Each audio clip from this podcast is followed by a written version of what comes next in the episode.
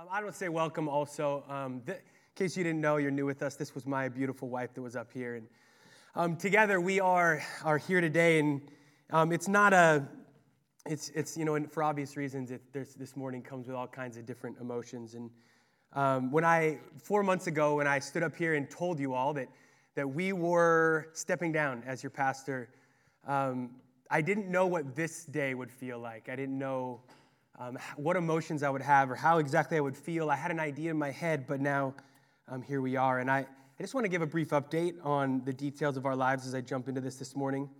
Because um, many of you have asked, and, and it's been awesome to, to sense that you care and that you wonder what's going on in our lives. And, and so I just want to kind of update you. We believe um, at this point, at this season, just to go back a little bit, in the ministry of finding life, we're not the right ones to lead us where God wants to go. We decided to step away from this role because we believe that God is leading Finding Life into the next season of its development. We believe there is someone better equipped and positioned to lead this church where it needs to go. That person, it turns out, is one of my closest friends and mentors, Kevin Andrews, who has moved here already with his wife, Janet. Um, they bought a house in, in the Elkhorn area. It's got a pool, so that's sweet. Um, and, and God is in the process of preparing their hearts as they're in a season of of kind of refreshment and reflection. And like it says on your worship flyer, September 17th is the first Sunday that they're going to be here with you, and Kevin will be preaching. And, and that's an exciting thing.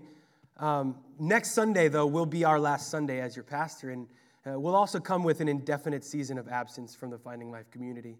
Um, we want Finding Life to stretch its wings, to have the freedom to embrace new ideas and embrace new leadership. We don't want our presence to cast a shadow over the transition into the next season. So it is in the best interest of finding life that we'll be leaving. We're not leaving your lives, we're not leaving your team, um, but we will be leaving this building on Sunday mornings. Um, there may come a day down the road when it's best, in the best interest of finding life, for our family to return as partners of this community, but we can't and don't know when or how that might work, so we're not planning for it. When we when we made this decision prayerfully a long time ago, this is something that people have had a hard, had a hard time wrapping their minds around. Um, we genuinely believed with, with, with everything in us that God was, was doing something on purpose. And that it wasn't necessarily up to us, but we needed to respond obediently to what God was saying in our lives and, and, and about the future of Finding Life Church. And, and this was it. Um, it's time to step away, it's time to step down like I said, there may come a day, and, and I've had these conversations with lots of different people, like, you're not really leaving, right? And I want you to know from the bottom of my heart, we are not leaving your lives. You are our friends. You will always be our friends. We're not going anywhere, we're not moving away. Um, we want to be involved with your lives as much as we have been to this point. But as of after next week, um, we won't be directly involved with the ministry of Finding Life Church. Um, so, in a lot of ways, these next two weeks are a goodbye for us. We're not leaving Omaha, like I said, and we're not leaving you as friends.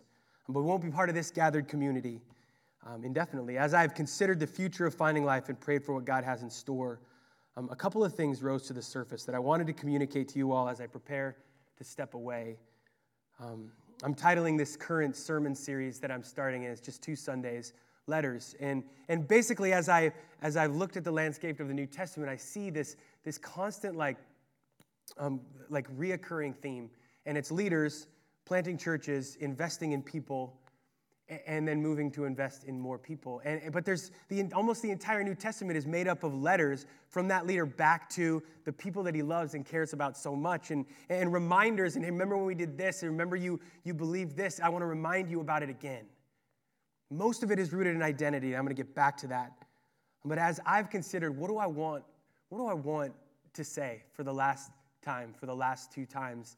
Um, all kinds of emotions obviously come to the surface, um, but I've written a few letters. And before we dive in, um, I just want to pray. Let's pray. God, thank you for the fact that we're here. Thanks for the way that you've loved and um, guided, directed, held us in your hand um, from those, those earliest days in a living room, praying about what could be um, to transitioning into, uh, into an actual, like, full blown um, Sunday morning gathering at Ackerman Elementary School, um, jumping around a little bit and then moving into the Millard School building and, and ultimately leading us here. And all the way along, you have done, consistently done amazing things in the lives of real people. And Lord, that is something that we can never, we can't accomplish on our own. And we pray that the future of finding life will be marked by more, more of that, More of that, as much of that as we can possibly imagine happening, because you are the Lord of your church and you want to build your church. And I pray that you would build it even today. In Jesus' name, amen. Dear friends, over eight years ago, Anne Marie and I sensed a prompting from God to start a new church here in Omaha, Nebraska. When we prayed about it, we asked God to give us vision for what He wanted that church to look like. When we prayed that way, we began to see a picture clearly. We saw a church that was more defined by who than what. We saw a church that created space for people of all stages on their faith journey, welcoming, authentic, gracious. We saw a community whose target and measuring stick for success was more about people being sent than the number of butts in a seat. We saw a community of people whose collective hearts, talents, and resources were unified because of a singular lifestyle and radical pursuit Jesus, intimacy with Jesus, and passion for his kingdom. As we began to lay the foundations that would come to define this great community, phrases like real is better than perfect. And what matters most is people finding Jesus came to our minds. It was the values behind these phrases that gave them their power. We imagined a community of people living values driven lifestyles that had the potential to change everything for them for their families, and most importantly, for the people they lived, worked, and played with. We saw a church with the potential to change the world one heart at a time. We saw a community of people that would be fearless and unwavering in their pursuits because that community was so in love with Jesus and clear about the urgency of the gospel that everything else paled in comparison. On this second to last time I will stand before you as your pastor, I have a simple message for you refuse to settle. We live in a world that embraces settling and at times looks down on those who refuse to do so. But hear me clearly the status quo is an enemy of grace. Complacency is the destroyer of life, and comfort is the antonym of discipleship. Refuse to settle for, refuse to settle for coming to church once a week, standing in aisles singing songs and leaving unchanged. Refuse to settle for a program or event driven faith that seeks an emotional response that will tide you over only till the next one refuse to settle for surface level relationships that have no chance of showing people what God is really like. Refuse to settle for ignorant, disconnected, and opinion driven faith. Refuse to settle. Instead, embrace a lifestyle of faith that seeks to live every moment in worshipful surrender of the God who gave us all our breath. Instead, embrace the radical realities of grace and allow God's love to define you, the people around you, and every situation you find yourself in. Instead, embrace a discipleship journey that seeks truth, that seeks understanding, that seeks the genuine heart of the Father. Instead, embrace community, the kind that lives others first, sacrificial and unified. Set aside your differences and embrace this mantra we love because He first loved us. Refuse to settle. Ultimately, I beg you to refuse to settle for small. Refuse to settle for small, for known for what you are able to accomplish, for safety. No, that isn't church. That isn't a church that God gave Anne Marie a vision for all those years ago. That is not the church that God sent his son to die for. See the power of God clearly, what he is capable and desires to do in your life and in this community, and throw everything else aside and run towards it with everything that you have. Believe that it's possible, that anything is possible. He wants to use us to give sight to the blind, alleviate poverty, eliminate racism, and replace it with reconciliation, do away with mental illness, make sure every human has a home and every child has food. What do you want to see him do? See, I believe that God is waiting for a church to say, Here we are. We're ready to see you do things that we can't dream up in our community. We are ready to send us to be sent. But the only way God can do that through us is if we refuse to settle so please refuse to settle. Your friend and co laborer, Jake. Um, I chose Ephesians chapter 3 to close out, um, the, or to start this first week of our, of our two week finale series for me. Um, Ephesians 3 partly is because it's my favorite, favorite book of the Bible. In fact, Ephesians 3 is my favorite chapter of the Bible. Um, I love it so much that I have a tattoo that's all about Ephesians chapter 3 on my arm. Ultimately, it's about seeing God do things in us and through us that are impossible. But as I was preparing this week and, and writing this letter and considering what I pray for and hope for, I'm not here today to like tell you what, to say what I want to say. It's my last Sunday, my, one of my last Sundays. I just want to get mine. No, it's what I long for for you. And the irony of preparing for these last two weeks is I kept finding myself going, there's nothing new. It's the same stuff I've been saying for eight years. And God has given me a, a level of clarity, I, I believe, on what the church is called to that, that I'm maybe you're going to feel like I'm beating a dead horse this morning, but I want to be in Ephesians chapter 3 with you this morning. Um, in this letter, Paul is urging a group of young Christians about a few things how to live for Jesus, avoid temptation, etc., etc., etc.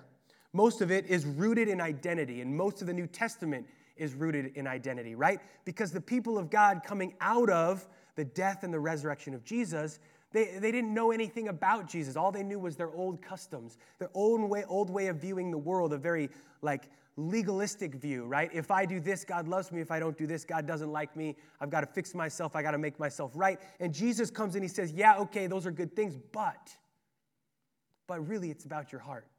And so, as they're wrapping their minds, these brand new Christians wrapping their minds around what it means to live for Jesus, they're screwing up a lot. And the irony is, in all, like lots of these letters, um, Corinthians, Ephesians, Philippians, these are all churches that Paul planted and then moved on to plant another one. And they're all letters back to them because at varying levels and in different ways, they're screwing up.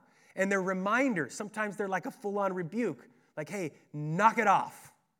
You cannot live like this. Sometimes they're like tender encouragement. That's the book of Ephesians because the, the, the church in, in Ephesus is actually, they're, they're doing better than, than most. And so it's more this like gentle, like, like pursuit and prodding and like, like, like a father looking at his son being immature and going, I see, I see you. I see what you're doing, and I know it's not who you are. And the last thing I want to see is, is, is your growth stunted because of this silly thing that could get in the way. So, this is the way Paul is coming to his friends, the people that he sacrificed so much for and with. And he's saying, hey, let's remember who we are. And in a large part, the reason I love this passage and, this, this chapter so much is because Paul's words and heart echo my heart for you. They are what I'm feeling. And so I want to walk with you through it a little bit. Ultimately, these, these verses are screaming off the pages refuse to settle.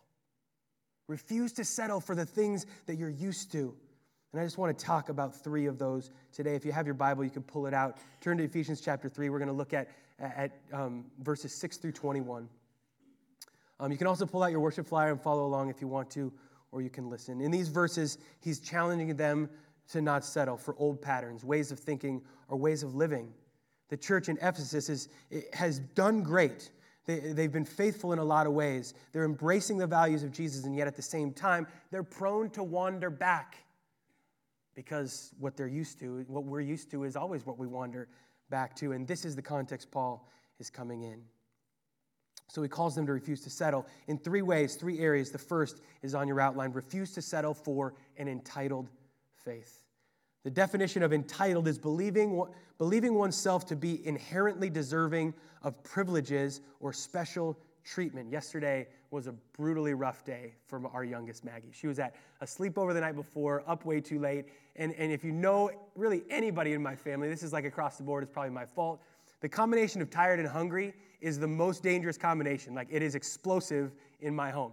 And Maggie was tired and I mean, she ate, so she couldn't have been hungry all day, but her tired like overdid the hungry, and she was just cranky. She was just miserable kind of all day. And I kept saying, hey, snap out of it, get over it right? And eventually we got to the point where we're just like, okay, you do you, and just like don't do it in front of us, okay?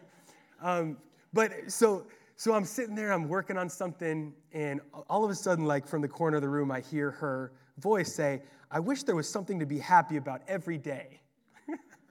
right? The epitome of entitlement coming out of this little seven year old who has like a virtually perfect life right? This is it. We so often live out our faith journey from a place of entitlement, like we deserve something. And I and I pretty much like lay it into her softly. You know, I was didn't yell at her, but all the things she has, all the things she's been given, and the lack of gratitude that exists in a person's heart that could allow them to not only ignore everything they have, but believe they deserve what they have and more. This is us. So much of the time with our faith, the things we read in the Bible, the things we talk about in church, we think we are owed those things. We think they come with it. Like we prayed the prayer, we go to church, and these things are the perks, they're the benefits, right? We get grace and we get forgiveness and we get um, whatever. It just, you know, it's Christianity, and this is what I get. And we become entitled in our faith. We think we deserve what Jesus did on the cross for us. We think we're owed earthly blessings. In so doing, we lose the wonder, the majesty, and the power of what it means that we can have relationship with him. It becomes old hat, it becomes boring, it becomes tattered and worn. One of my favorite things about Paul uh, and his heart, in, in particular in Ephesians chapter 3, verses 6 through 21, is the wonder that you see. And I'm not sure exactly how, but Paul never lost it. He never lost the awareness of where he came from. And his constant recognition of that constantly led him to just be like, whoa, how did I get this? I don't know, but I'm going to do everything I can to keep it. I'm going to do everything I can to live into it. The wonder in his words, in his voice, in these verses, I want you to hear it starting in verse 6. and this is God's plan. Both Gentiles and Jews who believe the good news share equally in the riches inherited by God's children. See, he's acknowledging that there are some things that come along with surrendering your life to Jesus. It's rich, it's treasure. He's acknowledging it. As God's children, both are part of the same body and both enjoy the promise of blessings because they belong to Christ Jesus. By God's grace and mighty power, I've been given the privilege of serving Him by spreading the good news. You hear it? You hear His excitement? He doesn't view the serving that He's doing as, as, as, a, as a chore, He sees it as a privilege. Privilege. I don't know how many mornings I've woke up in eight years and thought, I don't want to go set up. I don't want to go pull drums out of a trailer, you know, eight o'clock in the morning and it's negative five degrees. And I don't want to do that. That doesn't sound fun to me. And here's Paul anything I can do. By God's grace and mighty power, I've been given the privilege. It's his honor. You hear the wonder in his voice. Though I am the, la- the least deserving of all God's people, the least deserving. That's the way Paul describes himself. When's the last time you described yourself that way? Though I'm the least deserving of God's people, He graciously gave me the privilege of telling the Gentiles about the endless treasures available to them in Christ. I was chosen to explain to everyone the mysterious plan that God, the creator of all things, had kept secret from the beginning. And guess what? God chose you, just like He chose Paul.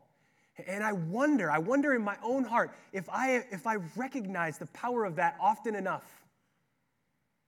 Do I put myself in this position and go, wow, I am lucky not only to be saved by this amazing grace, but have the opportunity to be an ambassador of it for others. Not because we have entitled faith.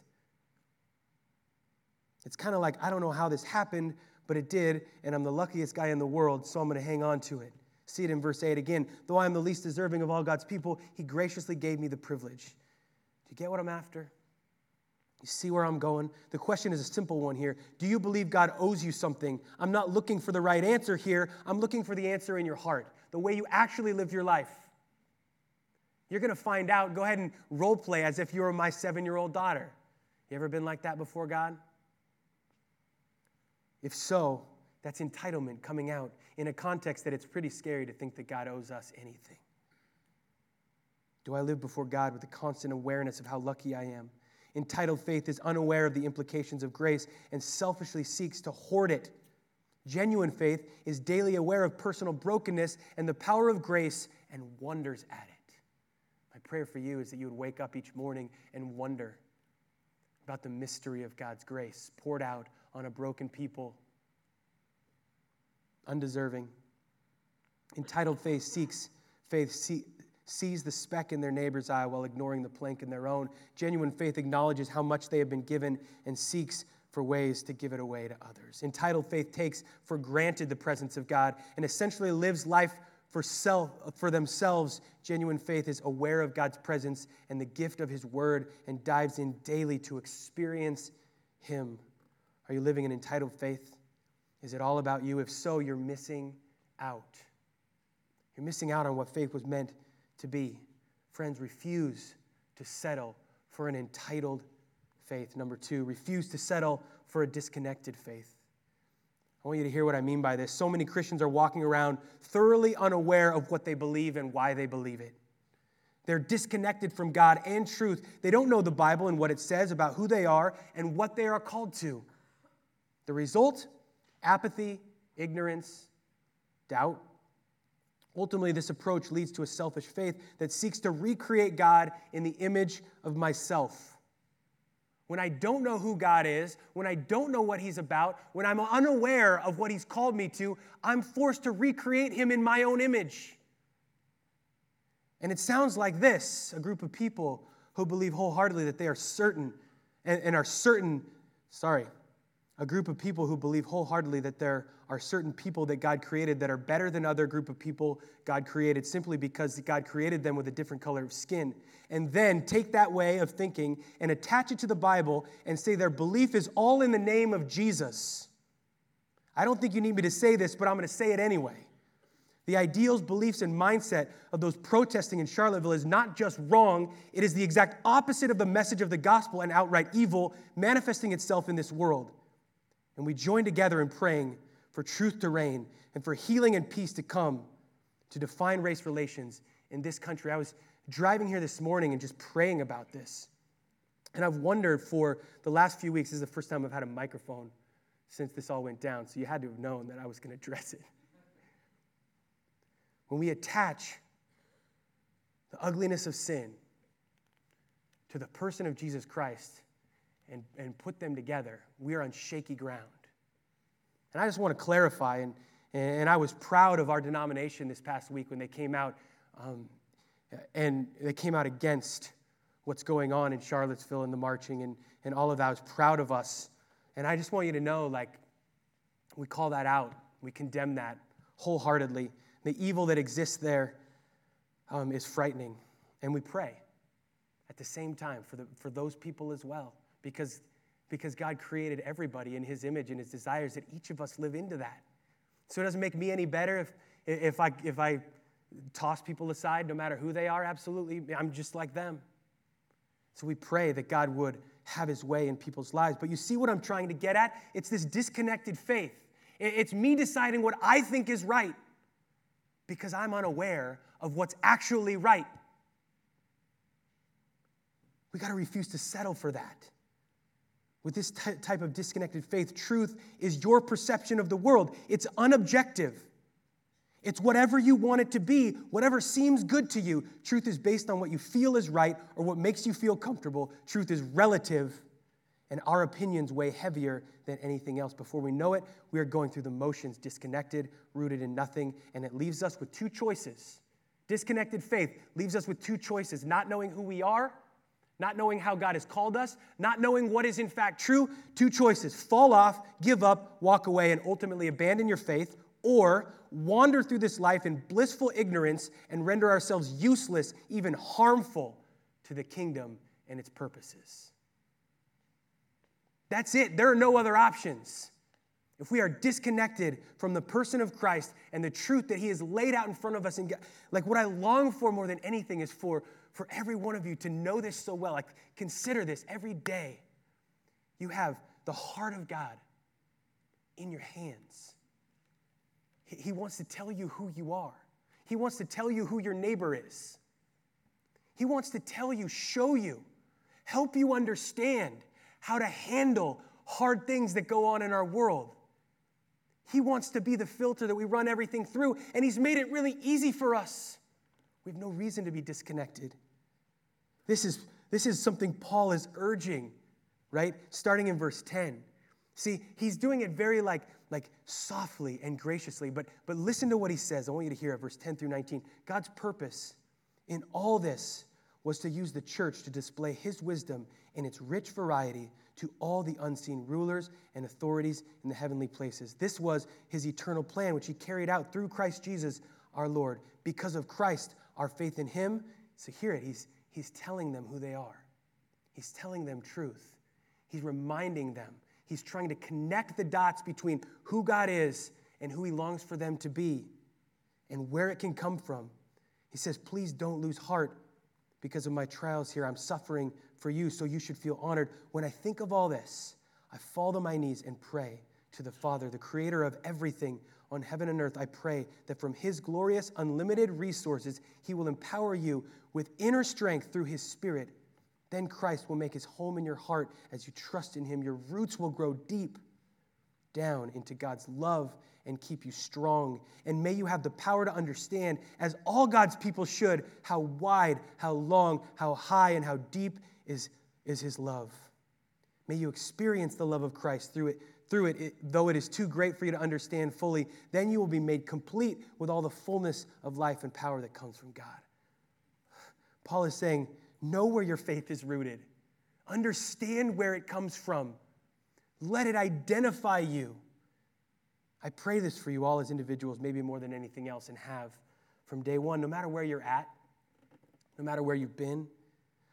I pray that you would know how much God loves you, that those realities would come to define your very worldview, and you would live lives that flow out of that awareness. What if we did, all of us? Instead of living life in our own strength, we could channel the power of God's truth and let it empower us from the inside out. Hear these truths about you, about life, and about this world that come from this tiny section of Scripture. Okay? Paul is trying to, to show them, like, God's wisdom is better than yours. God's understanding is better than yours. Root yourself in it. And here's what he means by it. This passage just said these things to us. Because of Jesus, my sin cannot keep me from God, his love and grace and forgiveness. Because of Jesus, I can have intimacy with God. Because of Jesus, I can live my life in the very presence of God. God is the creator of heaven and earth. The creator, the creator made me the pinnacle and all other human beings the pinnacle of his creation. The God who painted the stars in the sky loves me more than any of us can possibly fathom. I can be made complete, even perfect in the context of that incredible love.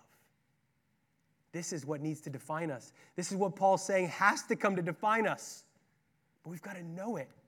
We got to know why. We need to be rooted in it. If we are, something totally different is going to flow out of our lives. Something completely different is going to identify us as people. And then as a church, what if? What if? Don't settle for a disconnected faith. Don't settle for religious pleasantries. Don't settle for an image of God that you have created in your own mind to fit, to fit in your box and maintain your entitled faith. No, instead, come to his word, let it tell Jesus, let it come to his word, let it tell you who you are. Let Jesus tell you who you are. Let Jesus inform your ideas about life. Let Jesus show you how to love your neighbor. Let Jesus and his values shape your understanding of the world. It's right here. Every day. You don't have to wonder what God cares about. He's given it to you, He's laid it out for you in every way.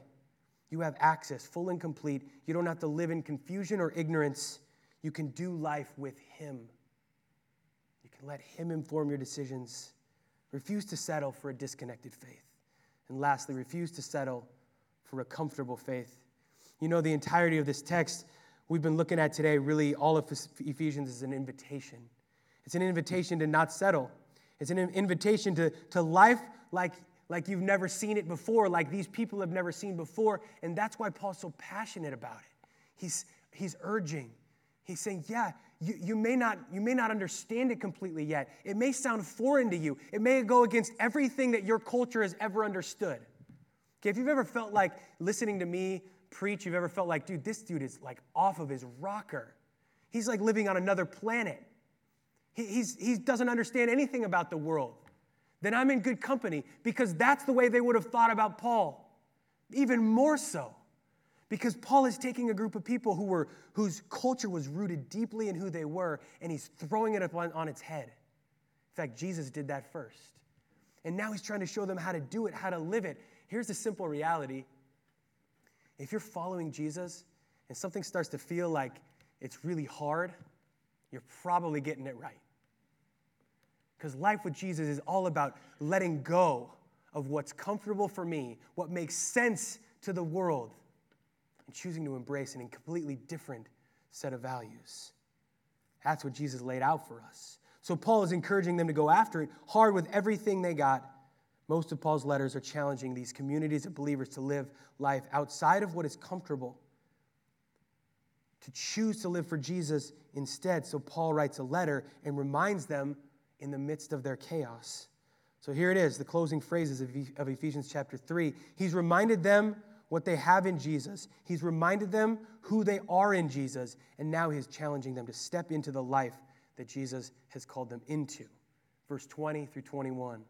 Now, all glory to God who is able, through his mighty power at work within us, to accomplish infinitely more than we might ask or think. Glory to him in the church and in Christ Jesus through all generations forever. Amen. This is Paul's challenge to the Ephesians not to settle for what's comfortable, to choose to believe that there can be something so much more than status quo, than comfort. Friends, as I prepare to wrap up my time here as a pastor, this is what I want you to know, to believe, to embrace with everything that you've got.